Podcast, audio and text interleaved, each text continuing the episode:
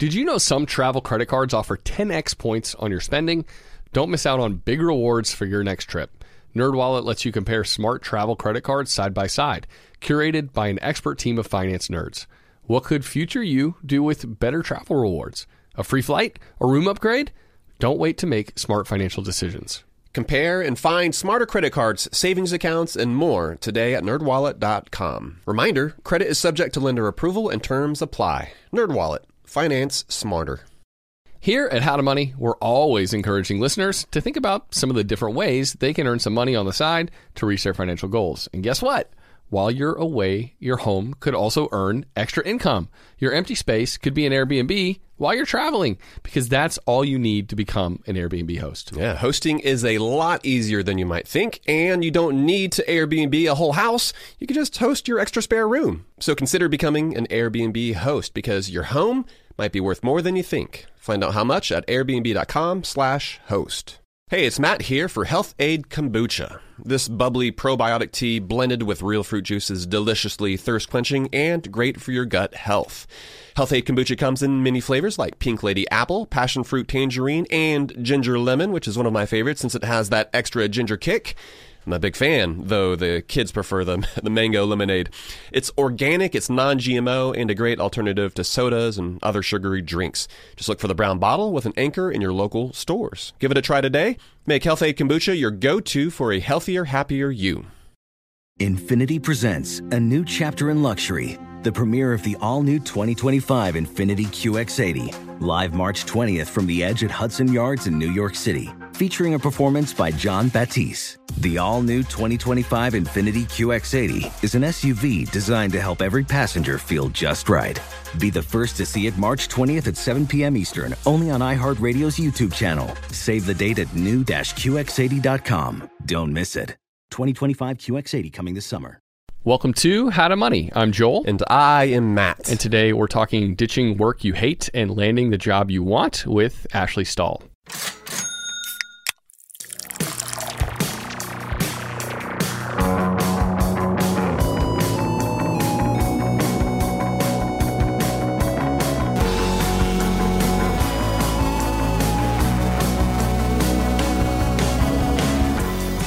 Today on the show, we are talking with career expert Ashley Stahl.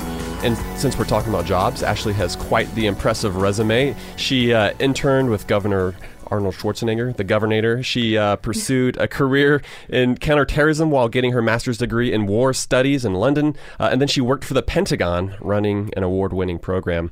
Uh, but then, you know, even with all that success, Ashley still felt a degree of uncertainty uh, until she finally changed her career path. Ashley is now a career coach where she empowers people to discover their authentic careers, uh, land more job offers, uh, and then launch their dream businesses as well. So, Ashley, we're excited to talk to you. Thank you for joining us today. Thank you so much for having me. I'm so excited. Ashley, we're excited too. Glad to have you on the show. And yeah, the, the first question that we ask anybody who comes on How to Money is, uh, you know, well, Matt and I, we drink a beer on every episode because we like beer and we're willing to spend a good bit of money on tasty, um, delicious craft beer, even though some people might say that's crazy or that's too much. Um, mm-hmm. So, do you have something like that in your life that you're willing to splurge on in the here and now, even while you're trying to save and invest and be thoughtful about your future? Yes, I love to spend on skincare. Just the other day, I got a facial and she was like, What are we going for today? And I'm like, I want to look like my skin is 10 years old. So, you know, nice. I'm drinking, I'm 34 and I'm drinking that Fountain of Youth vibe right now. and I that just think also that be the name of the beer. yeah, Fountain of Youth. Well, and you know what? I think that feeling good about yourself, you know, obviously comes from the inside, but it really helps when you feel good on the outside too.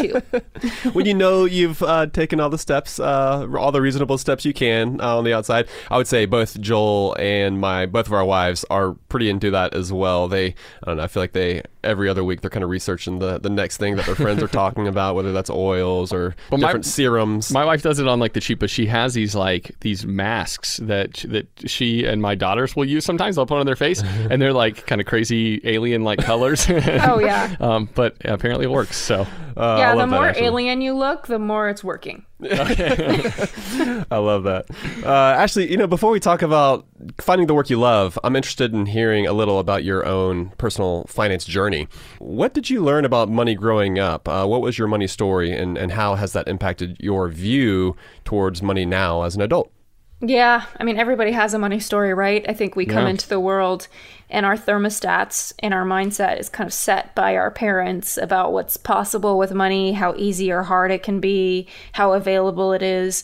And I think in my case, I had an entrepreneurial dad who dropped out of college, created a financial firm, and really had a lot of success until later um, when i was around five six he had to make the really hard choice to close his company. The market changed and he had 300 employees and a huge office space and nearly had to claim bankruptcy. And during that time i'll never forget around my 10th birthday and i write about this in my book he got me luggage, which most of my birthdays he had gotten me really fancy things. Like one time he got a train that went around the entire house that I could ride.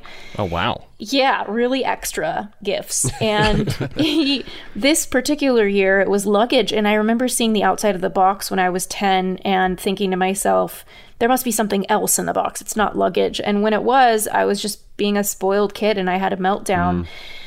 And I'll never forget it because he, it was the first time I realized what money was. It was the first time I realized that when you don't have it, what you can have changes. And I guess that's a very privileged reality that I didn't really know what money was until I was 10 because there was so much of it. But when he lost it and we had to move and let go of our home, I ended up liking the fact that we had a smaller home because I remember thinking, oh, he's closer to my bedroom. You know, my parents are closer to me, which is funny to see how kids think about money and their home versus parents who are kind of stuck in the more, more, more focus.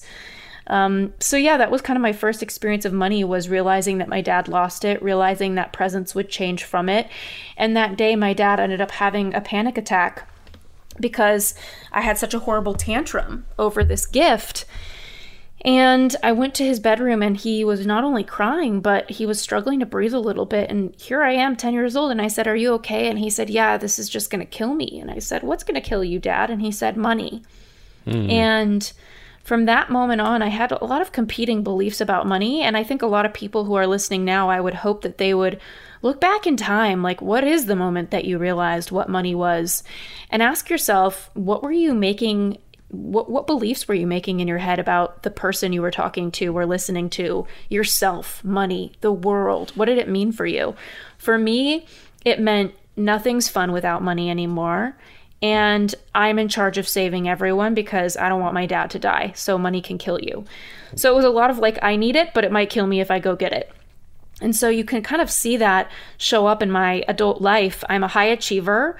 I am an entrepreneur. And obviously, there was quite a pivot leaving counterterrorism and starting a career coaching business. uh, but in that pivot, starting online courses, I worked really hard to get a course on how to get a job out into the world.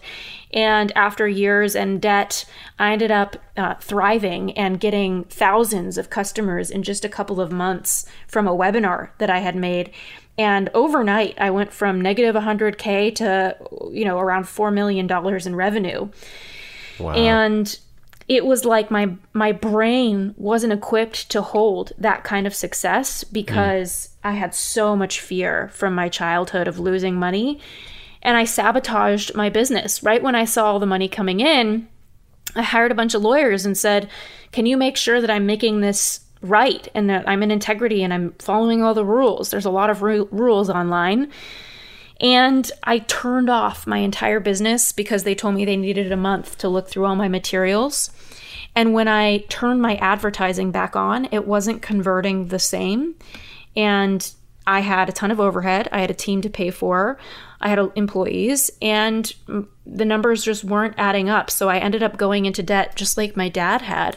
And I spent a lot of years in my late 20s paying off that debt. And now, you know, I'm speaking on stages about success, about resilience. You know, when I lost all my money, my sister also passed away. It was a lot that happened. And I'm really committed to helping people see where their blind spots are when it comes to money because that first step of having awareness is so important. Yeah, and it's it's it can be tough as an individual one to go back and, and look through your past and figure out what are those you know defining moments that impact your everyday thinking about money. And sometimes yeah. it's it's uh, yeah it's emotionally difficult um, to to process those things, but it's so crucial so that we can um, you know, prevent making those same mistakes again, right? Like, um, so that we can avoid history repeating itself. Um, actually, I want to ask you, like, you, you, mentioned that pivot actually from counterterrorism, uh, you know, that you worked in before you started your own business as a career coach. I really enjoyed kind of reading about your your first career there in your book. But like, what made you choose that career path initially, and then why did you choose to, you know, leave behind a successful career um, in search of kind of starting your own thing? Yeah, I mean, you mean that counterterrorism to career coach isn't an obvious career pivot? yeah, everybody's doing it. Just the classic progression. Uh. Yeah, obviously, I came out of the womb and I was like, I'm meant to be a career expert. um, you know, I grew up in a house where the news was always on. My dad was really into politics, and sometimes he even still gets on his soapbox. And I feel like, vote for you, vote for you, Al, because he's so political. And so it was really natural for me to have an interest in that because I was surrounded by it. I had uncles uh, on the opposite side of the political aisle from my dad. So they were fighting at the Sunday night dinner table, and my mom was always trying to, you know, make them quiet down.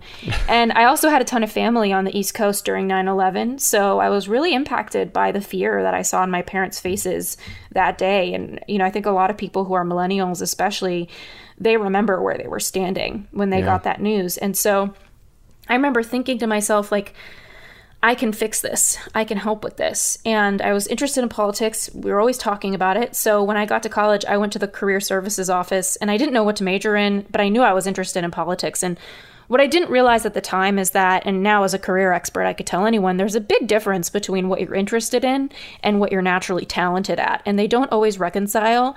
And your natural skills are so much more important for your career than your interests. That's why a lot of my message in my book, in my talks online, is all about not following your passion, even though your passion matters. So I, I wasn't really privy to this yet. I go to the career services office and I told the woman, you know, I don't know what to major in. And she gave me all those three worded tirades we all hear, you know, follow your passion, do what you love. And I remember thinking to myself, like, well, you know, I'm passionate about cupcakes and, you know, spa treatments, but I don't think I'm a good masseuse and I don't think I'm a good baker. And, you know, in retrospect, being a good consumer of something doesn't mean you're a good producer of that thing. And I think that's the disconnect, especially with the millennial generation and even Gen Z. You know, especially when you look at Generation X, like, uh, you know, they were taught to respect ranking order, stay in a company, lock in, and grow.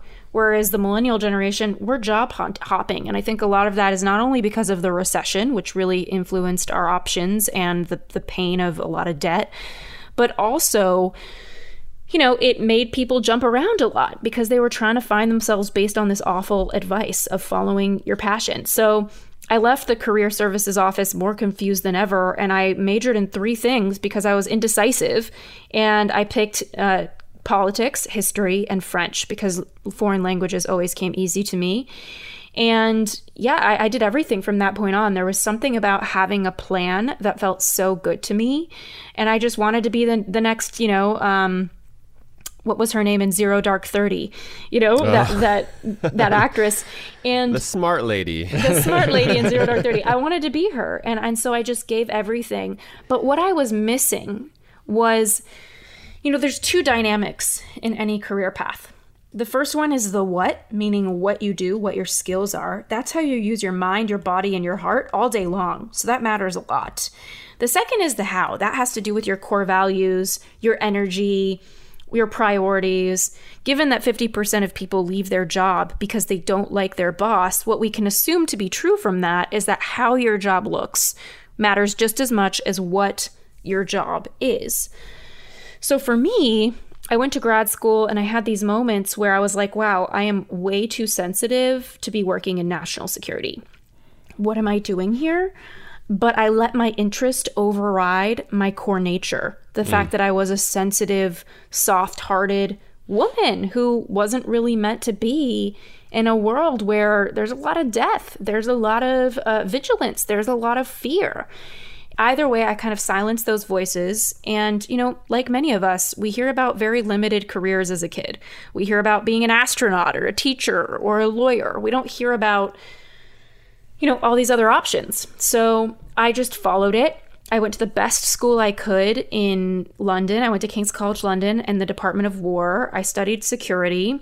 I learned, I became fluent in French and I started learning Arabic. And then I graduated and couldn't get a job in the middle of the recession, slept on my parents' couch for a few months too long, and ended up taking what I could get. And that got me to an ad agency making minimum wage. And I was taking Arabic classes at UCLA at night. And then one day it struck me because I just felt such a hopelessness because it's one thing not to like your job, it's a whole other thing to not know where you want to go next. That's like a hopelessness mm. and a pain that I wish for no one. And I think it really is why I'm in this business because I know what that feels like. And so I just contacted my university and said, Do you have a list of people who have graduated and moved to Washington, D.C.? And the Department of Government ended up sending me 2,000 names and emails. And I ended up emailing and calling all 2,000 people over four to six months. And after I started getting kind of a conversion rate, like, you know, falling on my face, saying the wrong thing, starting to get people to respond, I ended up feeling confident to quit my job and move to DC. And six weeks later, I had three job offers and I landed my position at the Pentagon. But what's so interesting about this is that along my way into the government, I discovered how much I loved job hunting. And it was so needed. So many people were underemployed during the recession. And they would come to me and say, How'd you get such a cool job? I tripled my salary, which, I mean, when you're making minimum wage isn't the most impossible thing. But I was so proud to almost be making six figures. I was, you know, in my early 20s. And I got a management opportunity for a defense contractor at the Pentagon. So I was just really grateful. And then on the weekends, I started helping people land job offers. Friends would ask me to redo their resume, and they would all say, You should be a career coach. And I just remember thinking, like, what does that even mean? Like, what is a career hmm. coach? Do they like cheer on the sidelines of your career like a hockey coach? You know? Yeah, it's like, how do you even do that? Yeah. And what kind of career do I even have to coach off of? Like, I was in my early 20s. So I just stuck to what I knew, which was how to talk to people and how to get job offers because nice. I got so many job offers. And that was what eventually got me into having a podcast, creating online courses, and now writing mm-hmm. a book mm-hmm. about how to find your purpose in the workforce. Exactly. Well, actually, we're going to dive into so much of that. We're going to talk about finding the right career. We're going to talk about how it is that you were able to network so well and to uh, get all those job offers. But you know, like there are a lot of folks who are thinking about quitting their job right now. There's some stats out there that show that four in 10 folks are strongly considering uh, something completely new. You've said that an even larger percentage of folks are actually just casually job hunting on the reg. So, what would you say to our listeners who are among that number uh, and they're wanting to pursue something new? Yeah. I mean, first of all, the pandemic has had a lot of research. We've seen uh, nine out of 10 in some surveys, people are saying in the workforce that they're burnt out. Wow. So even if you love what you do, if you're burnt out, that's a quick recipe to not love what you do. You know, uh, I love shopping, but I don't want to shop at one in the morning. You know, so it's like everybody has boundaries with their relationship with what they love. Exactly. Um, I, I would say if you are feeling disconnected in your work, the first order of business is just to reconnect to yourself because a lot of people say that they need clarity when in reality they just need to connect to themselves. And what that really means is, first of all, stop listening to the noise. We've heard so much noise. We've been so domesticated since we were little kids, told what paths are there for us. We are so afraid to not survive in the world. You know, there's typical gender roles that very much so still exist. You know, you have a lot of men, especially, who are feeling pressure to provide. You have women who are feeling pressure to get a certain place before they have kids. And more than ever, that pressure is making us exhausted and disconnected. So I would say, anybody listening right now, first order of business, connect to yourself, come up with a list of people, of places, of things that make you feel yourself. And I have a lot of girlfriends that I love, but there's a couple in particular where after I talk to them, I just feel myself again. Um, there's things I love to do. I love dance classes. I love putting my feet in the ocean. It's so grounding for me. And when I make space for those things, I feel more me. And when I feel good, it feels good to feel good. Uh, I start noticing in my body what's a yes and what's a no. Because, I mean, let's face it, we have 200 million neurons in our gut approximately. That's the size of a cat or dog's brain. It's it's no wonder that scientists are now calling our gut our second brain because there's an intelligence to when your stomach sinks or when you get butterflies. Hmm. And so I think people need to first connect to themselves so they can start to feel those feelings because your body's constantly giving you feedback. You're feeling breadcrumbs, you're feeling nudges, you're feeling contractions, you're feeling no's inside of your body. And I think we've just uh, cut off from that because we're so burnt out. And when you're burnt out enough, you're literally working from a different brain. There's so many studies that show that your brain looks different on a scan. And that's why everything feels harder because it actually is. And one of the things that you you mentioned in the book too is thinking about like what lit you up as a child, like yeah. what and and so why is that so important? That one of the keys to fulfilling work is thinking about what what you gravitated towards when you were younger. I mean, when you're a kid, you're you're not thinking too much. You know, you're just in connection. You're just in curiosity we learn to be afraid. We learn to look both ways when we cross the street. We learn not to touch the, the stove when it's hot. And so I think what's so beautiful about looking at who you were as a kid is noticing where you felt a sense of expansion, where you naturally went towards. Um, communication was always a knack for me. Even if I go, you know, not totally back as far as being a little kid, but my first job when I was 16, I worked at a preschool uh, over the summer and I was helping the chef uh, prepare meals for all the little kids uh, at lunchtime. And I noticed typos in the flyers at the school hmm. all the time. And so I used to go up to the front desk and say, hey, there's a typo. Hey, this is a run on sentence. And eventually they started to call me their eagle eye. And the thing is, is that who you are what your gifts are, it, it always wins and it was always shining through. And so for me, I've always had a gift with words. And it makes sense now that I'm a speaker and an author and all of these different things that mean so much to me. I'm being who I am. And it's such a beautiful feeling and what I wish for anyone to get paid for being you. Like, you don't need to be anybody else. And so many people feel so much shame, you know, for not being good at, you know, whatever it is, spreadsheets or whatever their job is making them do. and the reality is, like, celebrate what you're not good at, use it as feedback. And so, um, this awareness for me of having a foundational core skill set with words has been something I've carried with me throughout my career. And that's why in my book, I talk about 10 different core skill sets that I believe exist in the workforce, words being one of them. And my argument in the is really just about focusing in on what is your number one core skill set? How has it shown up in your life? And if you're struggling to know what that is, you know, ask people in your life, when have you seen me at my best? When have you seen me at my best? You know, colleagues, parents, friends, and notice what people say to you. What skill are you using? Because that to me is the key to a fulfilling career is using a skill that is, is a gift for you. And the research backs that you are, it feels good to be good at something. So there's hmm. just more happiness when you're doing something you're good at and natural sure. at. Yeah, yeah, that's awesome. That's a just a great way of putting it. And actually, yeah, this has been great hearing basically how you were able to, to find your career, what basically lit you up. Uh, and we're going to talk more about career and finding that job specifically, uh, and how it is that our listeners, how they can find the careers uh, that feel authentic to them. So we'll get to all that right after this break.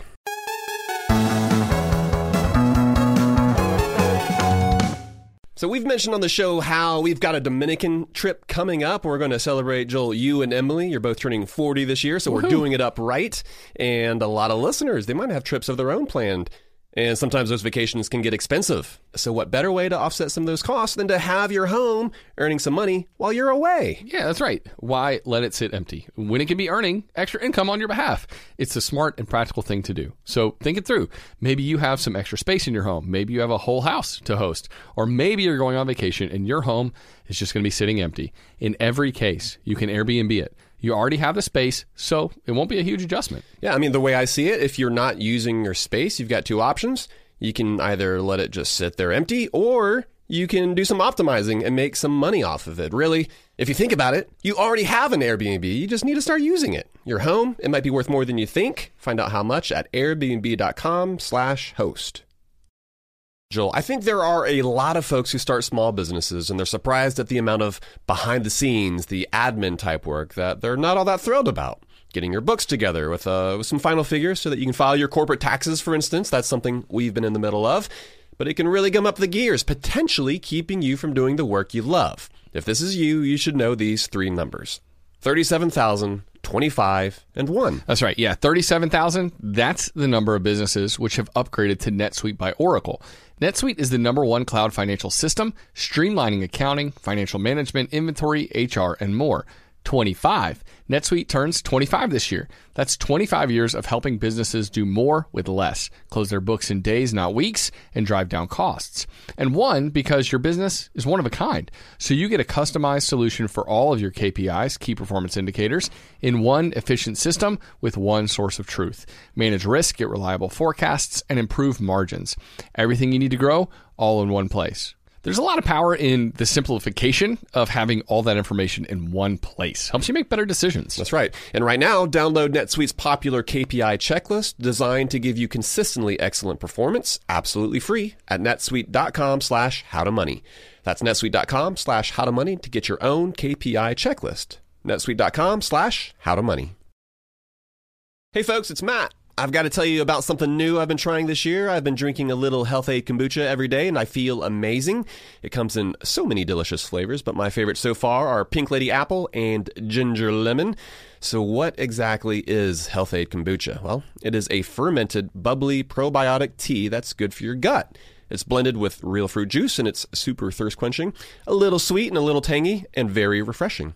I'm sure you've heard about the importance of gut health and supporting uh, your overall health. It's something I've read up on a good bit over the past year, which is why I've made Health-Ade kombucha a part of my everyday routine. Literally every afternoon I'll have some. It's super easy and it's affordable too. My favorite grocery store, Aldi, they carry it as well.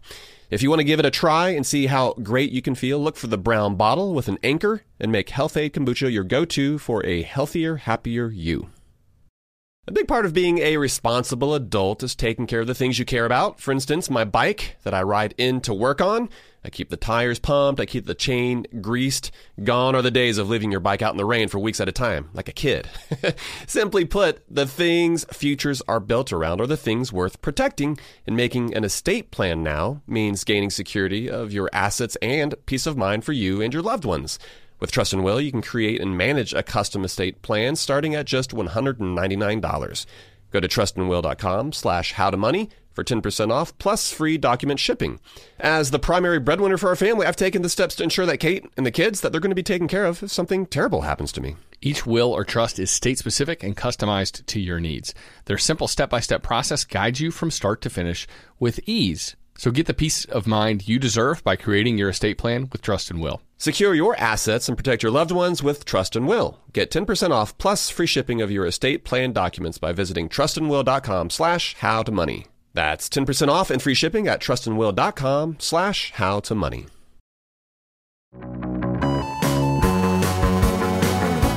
All right, we're back from the break. We're still talking with Ashley Stahl about you know, ditching a job that you hate, landing the job that you want.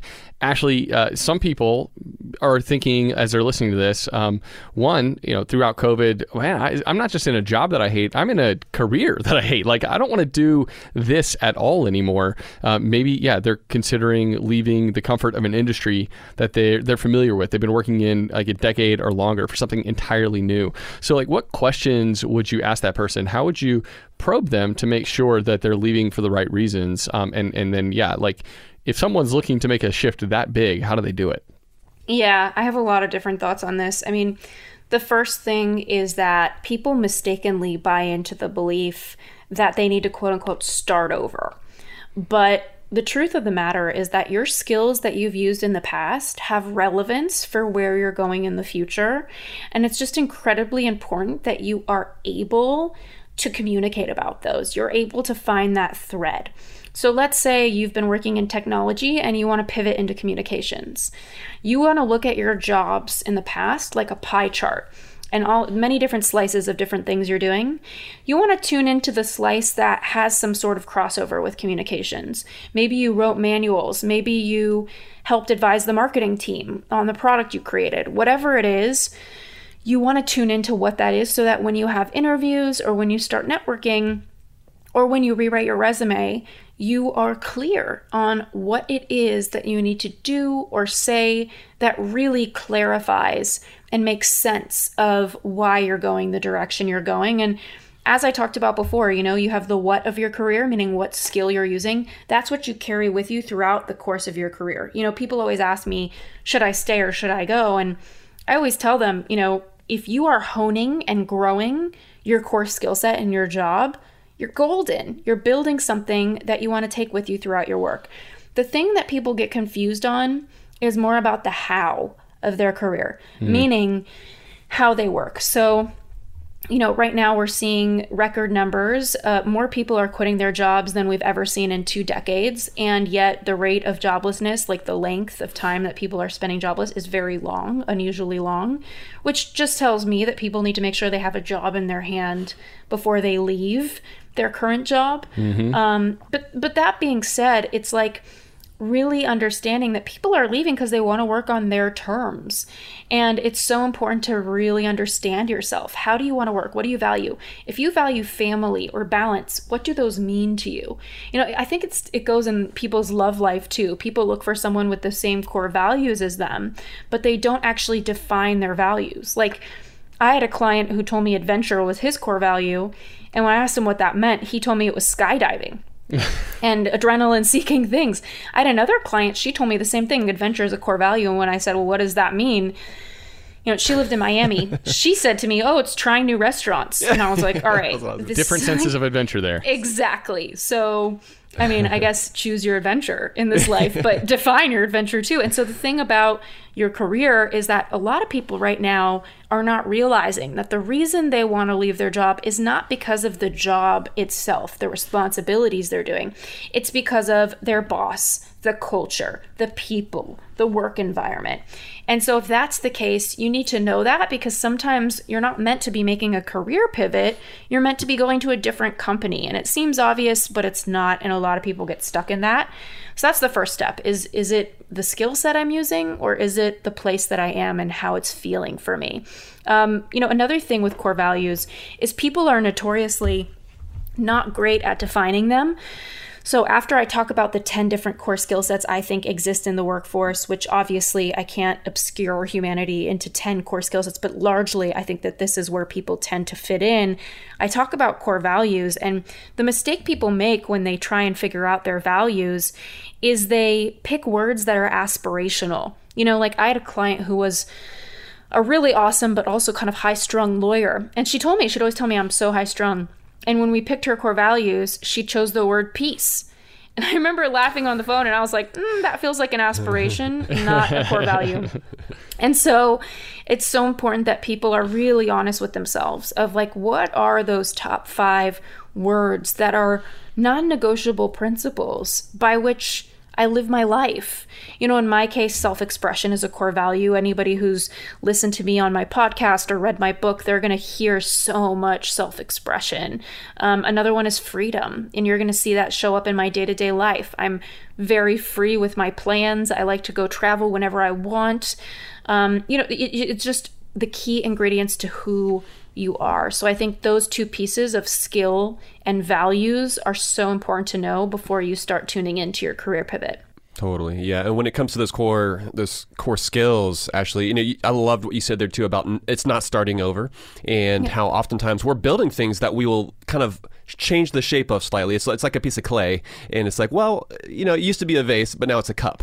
uh, you're not changing it, you know, transforming it into something completely different. You don't have to dash it into pieces on the ground. you can like reform yes, it. Yeah. Exactly. And I think that like it's often true with our money as well because we talk about being smart with your money and making those wise moves and investing for the future, even when you don't necessarily know what it is that you're pursuing. But having that there gives you options down the road. You know that at some point you're going to have a change of taste. You're going to have a change of plans. You might even have overarching goals that are also going to shift. And I think the same can be true when it comes to some of these different skills. Continue building, but be open to the you know the idea that well it might look slightly different from now, but just know that you're not starting from scratch. I think I just wanted to point that out too for our listeners because oftentimes we don't know exactly what we want to do with our money, but it still makes sense to to kind of make those smart moves all along. Yeah, and that thought of starting over completely can be kind of demoralizing. Yeah, it's a story people tell themselves in their head, and there's no such thing. You know, every, first of all, if you ask any futurist who's really impacting um, the future of the workforce with their research,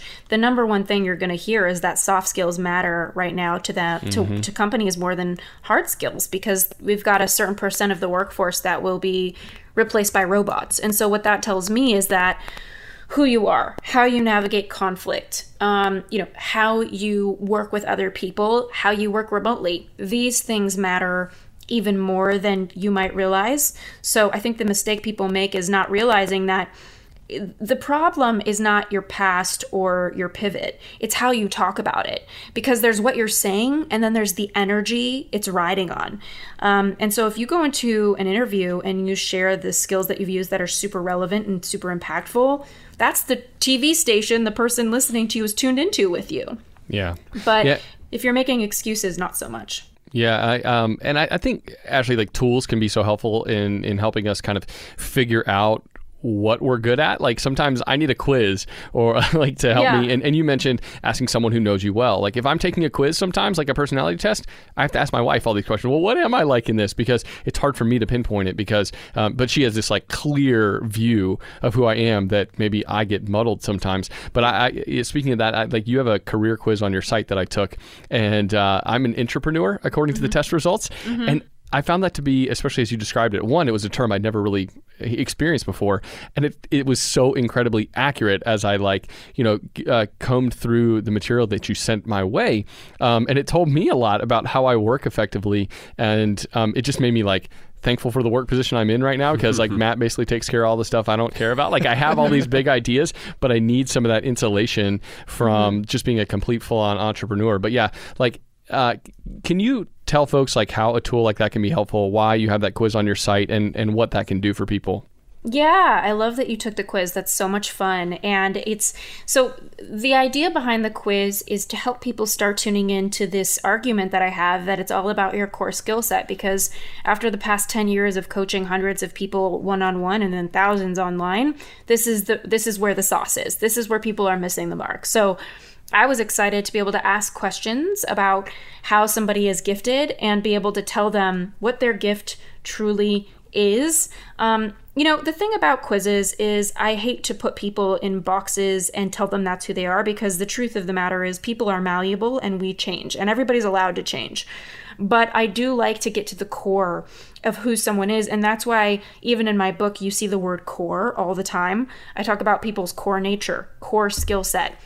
And um, the in- entrepreneur actually falls under one of my 10 core skill sets. Um, you know, so I said that words was my core skill set, but innovation is one of the core skill sets I talk about. And that is for the intrapreneur or the entrepreneur. And you understand usually which one you are if you're the creative self starter, the problem solver, the visionary. Um, but the difference between the entrepreneur and the intrapreneur is the entrepreneur needs all out freedom. They need creative freedom to work on their ideas. They need time freedom to work on their terms. Versus the intrapreneur doesn't necessarily always need to be working on their idea. They need autonomy to execute.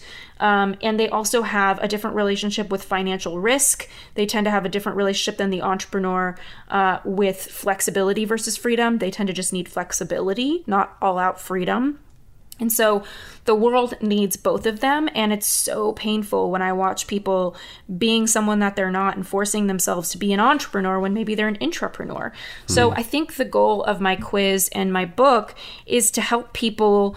Um, I don't want to say stop wasting time because I really don't believe in wastes of time, but to really help people reconnect to the essence of what they really have to give in the workforce so they can stop stressing about their passions and their interests and instead realize that these things are a backdrop to their career. You know, hmm. like if you realize that your skill set is innovation and you're interested in wellness, understand that your 9 to 5 or whatever your hours are are going to is going to be about responsibilities that take you back to innovation most of the day. And maybe you're innovating in the wellness space, but you want to lead with that function, which is what I really try to get people into with the quiz and with my book and the skill sets. Absolutely, yeah, and we'll, we, we'll certainly make sure to link to that quiz specifically for everyone listening who's interested in taking that themselves. Uh, actually, let's go ahead and get practical, like really practical when it comes to specific jobs. Uh, let's talk about applying for jobs. A lot of folks out there won't actually apply for a job that sounds interesting to them because like they don't have enough experience but you actually say that there is a, uh, a pretty big myth about the necessity of experience like yeah can you explain that what do you mean by that I think it's important that everybody remembers that the person you're talking to on the other side of the phone or the Zoom or in person is an actual human being who is asking themselves the question Is this somebody that I want to work with? Is this somebody that matches the culture of where I staff people? Is this somebody that feels pleasant that I want to interact with on a day to day basis? Um, and, and so, really, it's almost like we are so focused on regurgitating our resume that we forget that how we communicate and how we connect authentically is is pretty much more important, if not equally important, to what we're saying. Um, so my first message is you know, applying for jobs, it's not a total waste of time. I would say applying for a job without following up, getting on LinkedIn, figuring out who the recruiter is or the hiring manager is, letting them know you submitted your resume and you're really excited to hear from them, uh, possibly, or be considered by them. That makes it much more worth your time if you are applying for jobs. But So that's like proactively applying for a job as opposed Yeah. to just like tossing your resume their way. Exactly. You don't want to spray and pray. That definitely just doesn't give you the results. And right now, we are living in a time where the amount of applications per opening is exploding. We are in such a weird quagmire with hiring right now. We have more openings than ever, more joblessness than ever. And the reason I think is is partially organizational. Uh, you take a look at companies who they removed the location of the job because they're accepting remote workers. Now they have you know applications coming from the whole world versus just their town. And as a result, the volume is so high that truly the way that you are going to get what you want and really have charge of your future is to cold, cold network. Because you know a lot of people make the mistake of saying i'm going to network with family and friends. That's cool that's good. But when was the last time your friend's dad had the dream job that you actually want? You know so to me it's like come up with a list of companies you want to be at figure out who's hiring like who's in a role that could actually give you your dream job and really send personalized cold emails one after the next until you've had 20 30 40 conversations which could mean 300 400 500 cold emails but the thing is is that life is a numbers game. And i write about my grandma you know i, I th- thread personal stories throughout my book but i give a lot of career advice and tactical advice in it. And i read about my grandma and she always used to tell me like if you knock on d- so many doors that your hands bleed eventually somebody's always going to answer. So that has been my approach to my career and networking just yeah knocking knocking on as many doors as you can yeah going hard after it. And i i agree. I think you you, you have to you have to take that approach in in order to to land the job that you want. You got to work hard. But we, yeah actually we have a, a few more questions uh, for you. We want to talk specifically about like resumes. How you get a good resume how do you develop that? And then networking we got we got some more questions about networking because that is so important when it comes to um, getting that job that you that you want and that you're going to love. So yeah we'll get to those questions right after this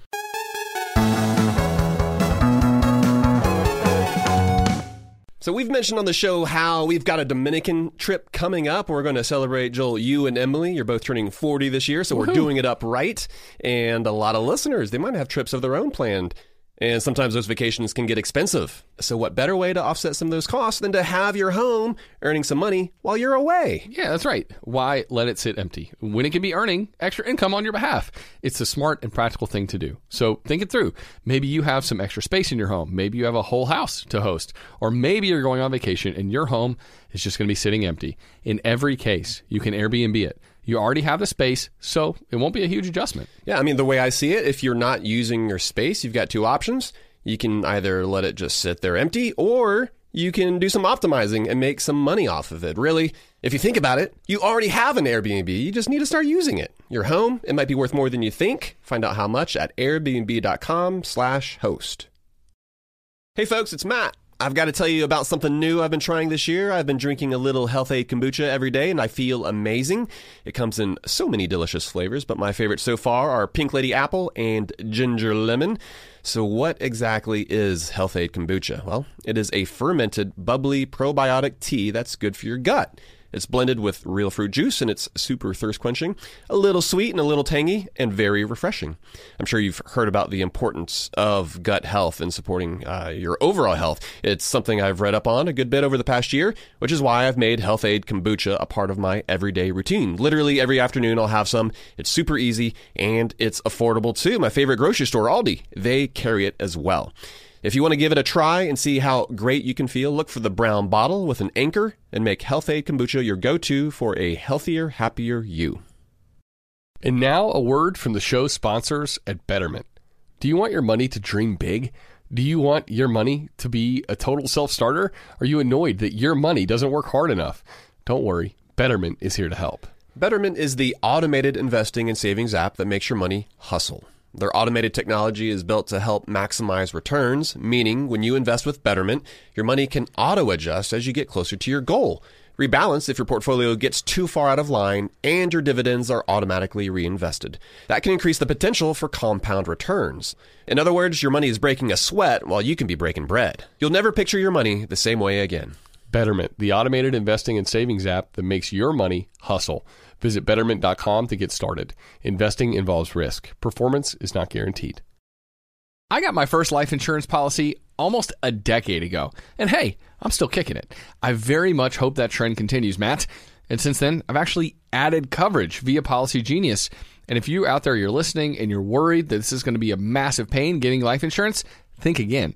Policy Genius made it an incredibly easy process. If you have loved ones who rely on you and your income, Life insurance is a crucial part of your financial plan. Not only does it provide a financial backstop for your family, it also gives you peace of mind too. Plus, the longer you wait, the more rates go up because life insurance rates typically increase as you get older. So if this is something you've been putting off, it's time to make it happen now. That's right. Yeah. And even if you already have a life insurance policy through work, it may not offer enough protection for your family's needs, and it may not follow you if you leave your job. With Policy Genius, you can find life insurance policies that start at just $292 per year for $1 million of coverage. Some options offer same day approval and avoid unnecessary medical exams. So save time and money and provide your family with a financial safety net using Policy Genius. Head to policygenius.com to get your free life insurance quotes and see how much you could save. That's policygenius.com.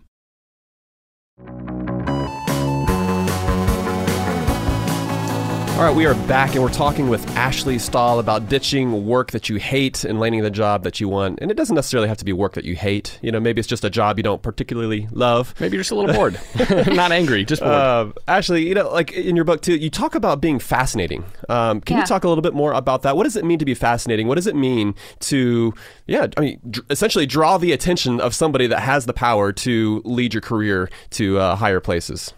Well, one of the biggest mistakes that people make in their job hunt and in their networking efforts is not having an elevator pitch, meaning an answer to tell me about yourself.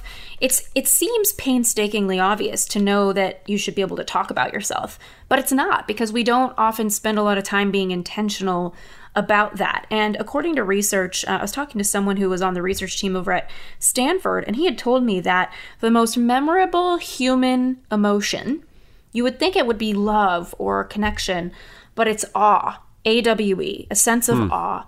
So if you can create a sense of awe for someone, they will remember you. And what better way to do that than figuring out how you're going to answer one of the most asked questions in networking and uh, interviews, which is tell me about yourself. And the thing about your elevator pitch is you need to train your ear to know when you're being invited into one because it can sound like many different things and wear many different costumes. It could sound like, tell me about yourself. What got you interested in this role? Why did you move here and, and apply for this? Why did you leave your last job? It's all tell me about yourself.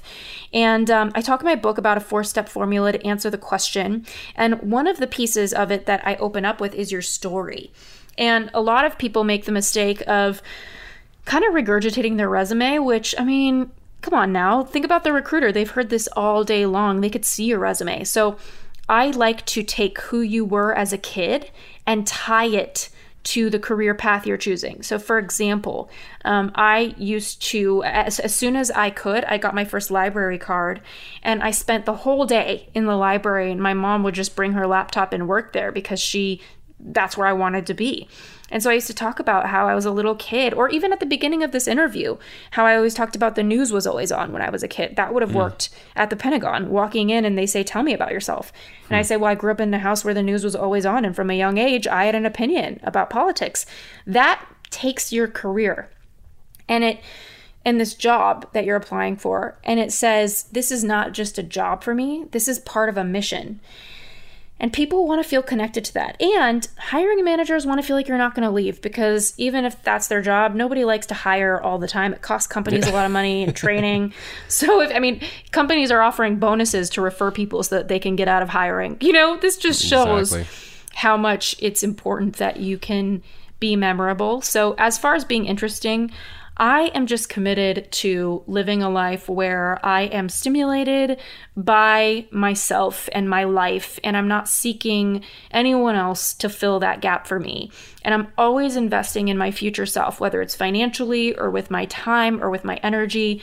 So I would ask anyone now, what is that thing that you've always wanted to do for your future self that you're not doing? Like in my case, I want to take a poetry class online. Love poetry so much. I want to get back to learning more Arabic because I'm really rusty at it. I want to learn Spanish. There's so many things I want to invest in for my future self. And it, it makes me have more self esteem because I show up for myself and I create who I am. And it also creates more value for me in the workforce in ways I could have never imagined. And so I think that that just brings color to who you are. Mm-hmm. And anytime you can bring color or awe, you're you're killing it. Yeah, and and it's not disingenuous, right? And so when it comes to talking to somebody who's interviewing you, when you, when it comes to talking to an HR manager, you are you're providing a narrative for them to latch onto uh, that makes you stand out essentially. And again, you're not saying to lie or to, to not tell the truth, but you're finding a way to color in the lines for them for them to truly see how spectacular of a hire you could be. Uh, you know. When you have a color picture next to the same picture or something very similar that's in black and white, I mean, the color's going to be a lot more interesting. Yeah, and when somebody looks good on paper, that doesn't always mean that they're the right fit. Kind of like you said earlier, you're talking about soft skills, and it's like those are important too. And like, who are you as a person? Do I want to work with you? Do I think that you're going to, you know, do you not only have the required skills, but the like ability and the fortitude and the gumption to get the job done as well, right? Yeah, exactly. Exactly. And, you know, I think what I really stand for is people to celebrate who they are and to be authentic because we go to bed with ourselves at night and it's so important that we like ourselves. Yeah. Um, so, yeah, absolutely. Well, I, I want to ask you too. Like uh, you, you mentioned before the break about getting in touch with people who are doing the work you want to be doing, and I think that's like a great suggestion, right? Not just to ask your friend's dad for a, a referral or for or you know to meet with meet with him for coffee uh, to do some networking, but to attempt to meet with the people that maybe even seem like they're going to be hard for you to get in touch with, or maybe they're not going to want to meet with you. It could result in a lot of no's or just in a lot of no responses. Like, how do you find those people though, and how do you reach out without looking like a weirdo? Or yeah, or a creep. yeah, yeah. Well, first of all, my mantra with job hunting is high intention and low attachment. So I, I would say, like my grandma told me, life is a numbers game. Just uh, do the numbers and don't attach to any of the applications or emails that you put out there. And uh, I always tell clients to, or people in my courses, to treat the send button like the forget button, but to use the same subject line for all of those emails so that you can search in your sent folder and follow up with all of them in a timely way, hmm. like a week or two later so that all of those emails are searchable and you could see which ones actually got a response quite easily without having to have a complicated spreadsheet. But, you know, I would say um, just really remembering that life is a numbers game. And if you want to create results, the cool thing about that is that you are in charge of the numbers. And so I recommend anyone, you know, just put themselves out there in a way where they say, you know what, I'm going to spend an hour a day for the next month um, cold emailing. And the best way to do it, I think, is going on to uh, LinkedIn and just using the advanced search to use keywords based on your skill set. Uh, put in your postal code if you want to stay within your city. And just start uh, coming up with people's names that you would want to get in touch with, people who inspire you. And even more powerful is to reach out to people who are alumni of your school or your high school and what you can do with that is put your school into the advanced search on LinkedIn. And that way, when you tell people on email that you're an alumni, they're more likely to respond to you. So that's one of the hacks to get a much better hmm. response rate. Hmm kind of tap into that loyalty a little yeah. bit. exactly. Uh, I mean, I will say that my last break, I guess, when it came to me changing careers, it was actually via social media, but there was also uh, a school tie there that I felt uh, kind of gave me a little bit of an edge. I think it made that person more willing to get back to me in a, in a positive way, and, and that actually ended up panning out. Yeah. Um, Ashley, let's talk about resumes and cover letters. They, yeah, yeah they're, they're important in the job application process. And so, what are most folks doing wrong when it comes to those?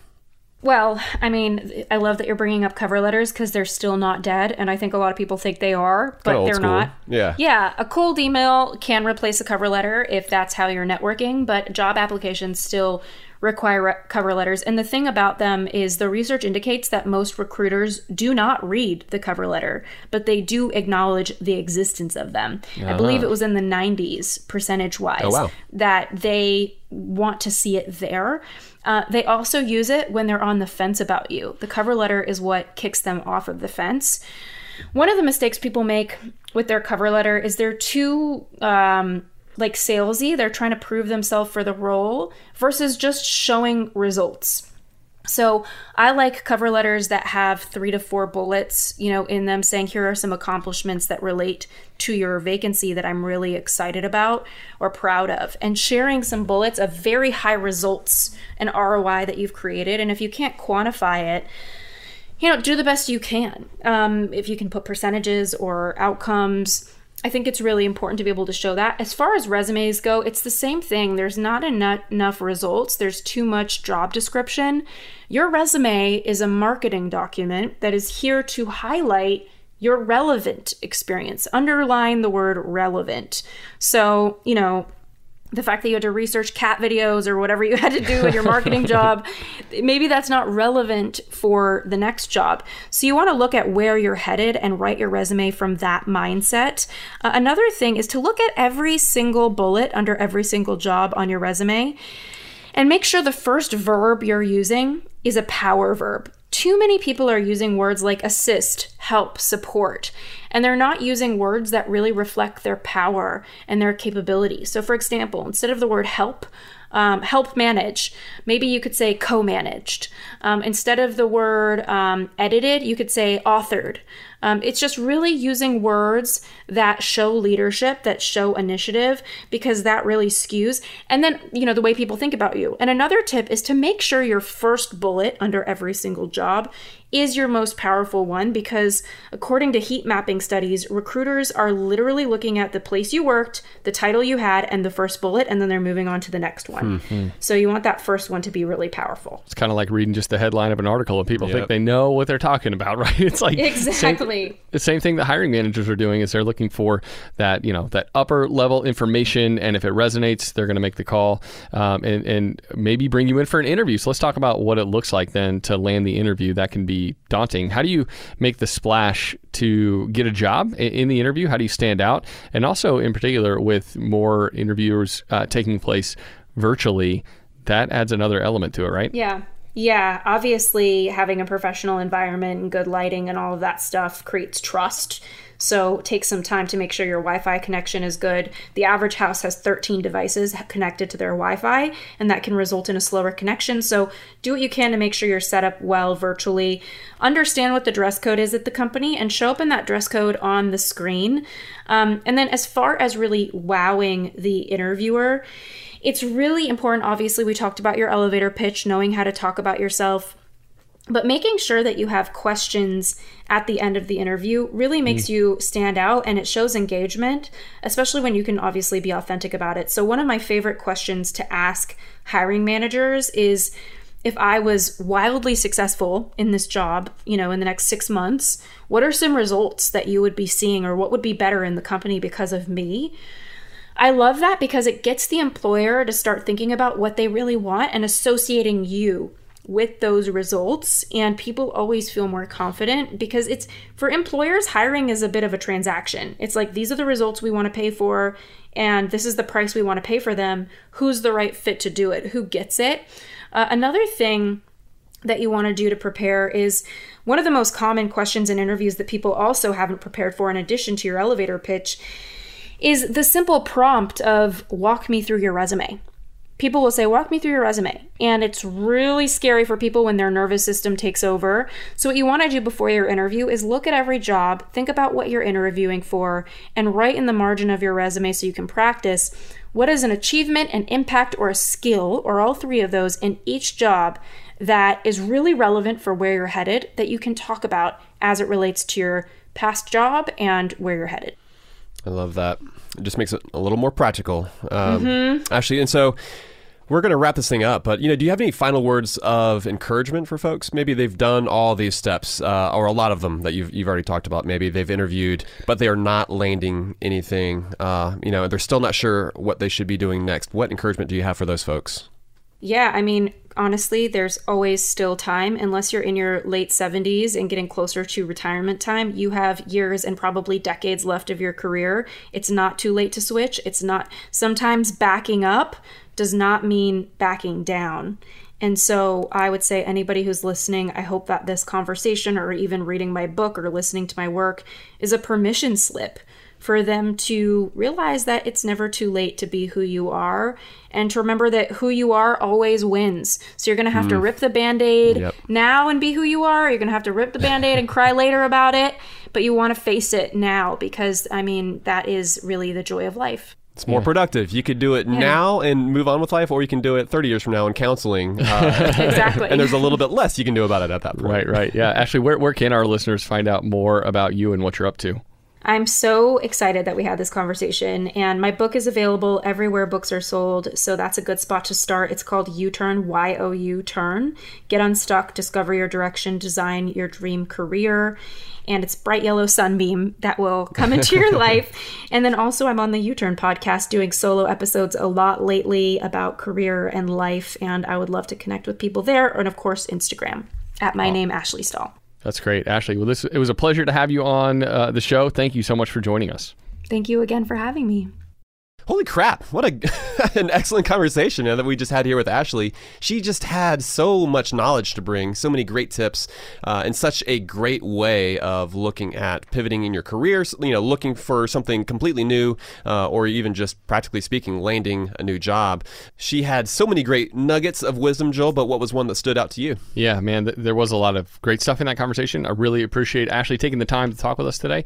Uh, one of the things that she said uh, in this combo was being a good consumer of something doesn't, doesn't make, make, you a, good, good producer. producer. Is that what you're going to say so too? You said that if I chose yours, you would change yours. So you're going to change yours? Oh, is that, is that what you're going to pick? you go with that one. I'll okay. pick something new. All right. So yeah, I thought that was like really, really important for people to hear. Yeah. And I think that follow your passion thing is something that people get hung up on so much, uh, especially maybe people uh, in the younger generations, folks, especially in their 30s and 40s.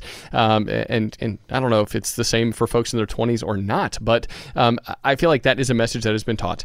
But just because you like something doesn't mean you're good at it, or doesn't mean that you're actually going to be p- fulfilled by doing that. And so I think that is a really important thing for people who are pursuing a job to think about. Fulfillment in work comes in many different ways, uh, and it doesn't necessarily just come from loving the the industry or loving the particular product that you're working on. You know, you might love Hershey's chocolate, but not enjoy working at the Hershey's chocolate plant. Like those are two different things. You might love listening to podcasts, but not enjoy producing one, right? Like um, th- there's just so many different things that have to that should go into that decision that you're making about which direction that you're going to pursue when it comes to work. I mean, I think sometimes maybe we simplify it too much, and that's to the detriment of somebody who's out there in the workforce trying to find something that they are drawn to that they're going to enjoy uh, actually getting a paycheck from. That's right. And around then, Ashley also said to just ask your friends, ask those who know you the best, uh, when am I at my best? Uh, and if you're having a difficult time kind of figuring out what direction you should go in, that is a great place to figure out how to be yourself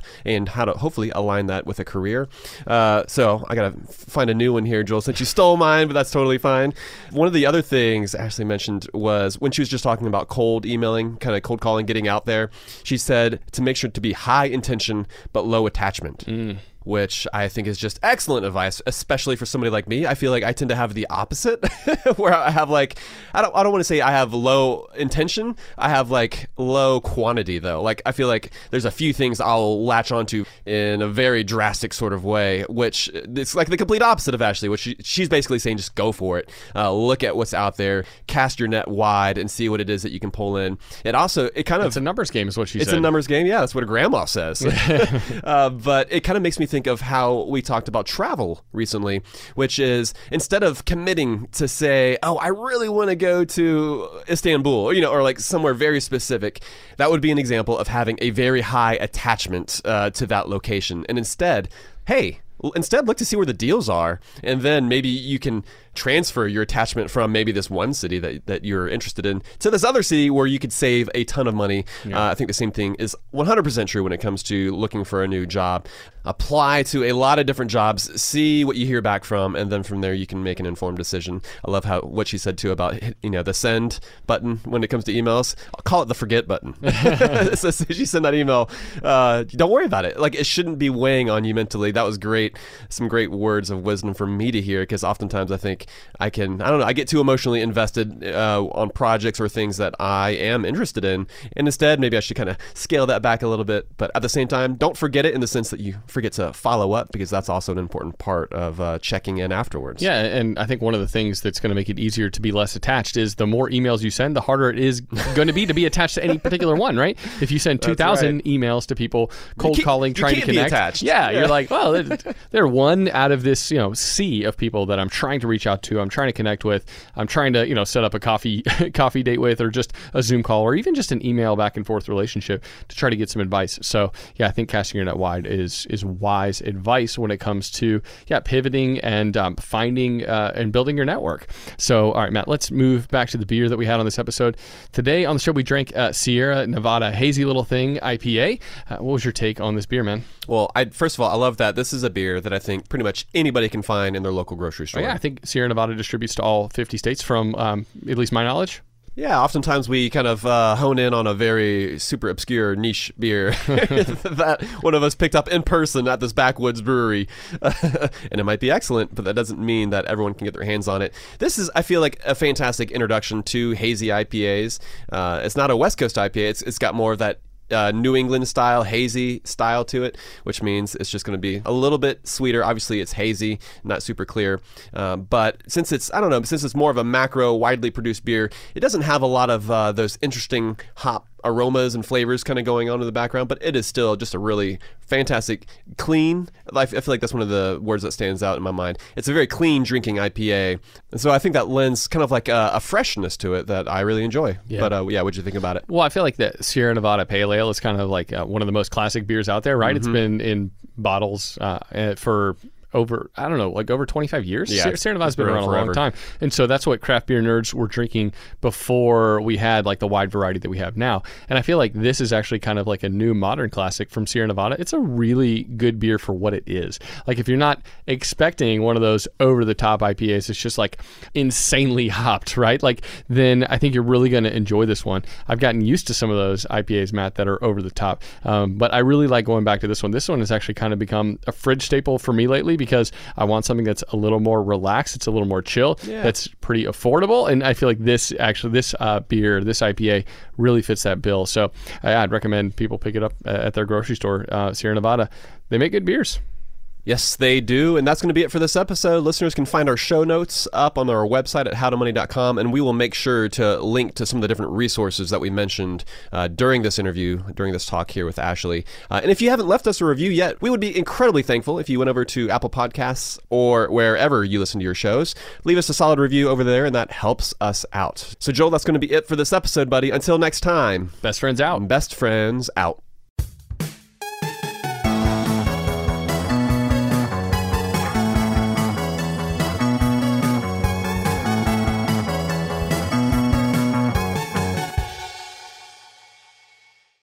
Infiniti presents a new chapter in luxury, the premiere of the all new 2025 Infiniti QX80, live March 20th from the edge at Hudson Yards in New York City, featuring a performance by Jon Batiste. The all new 2025 Infiniti QX80 is an SUV designed to help every passenger feel just right. Be the first to see it March 20th at 7 p.m. Eastern, only on iHeartRadio's YouTube channel. Save the date at new-QX80.com. Don't miss it. 2025 QX80 coming this summer. Hey, it's Matt here for Health-Ade Kombucha. This bubbly probiotic tea blended with real fruit juice is deliciously thirst quenching and great for your gut health. Health-Ade Kombucha comes in many flavors like Pink Lady Apple, Passion Fruit Tangerine, and Ginger Lemon, which is one of my favorites since it has that extra ginger kick. I'm a big fan, though the kids prefer the, the mango lemonade. It's organic, it's non GMO, and a great alternative to sodas and other sugary drinks. Just look for the brown bottle with an anchor in your local stores. Give it a try today. Make Health-Ade Kombucha your go to for a healthier, happier you.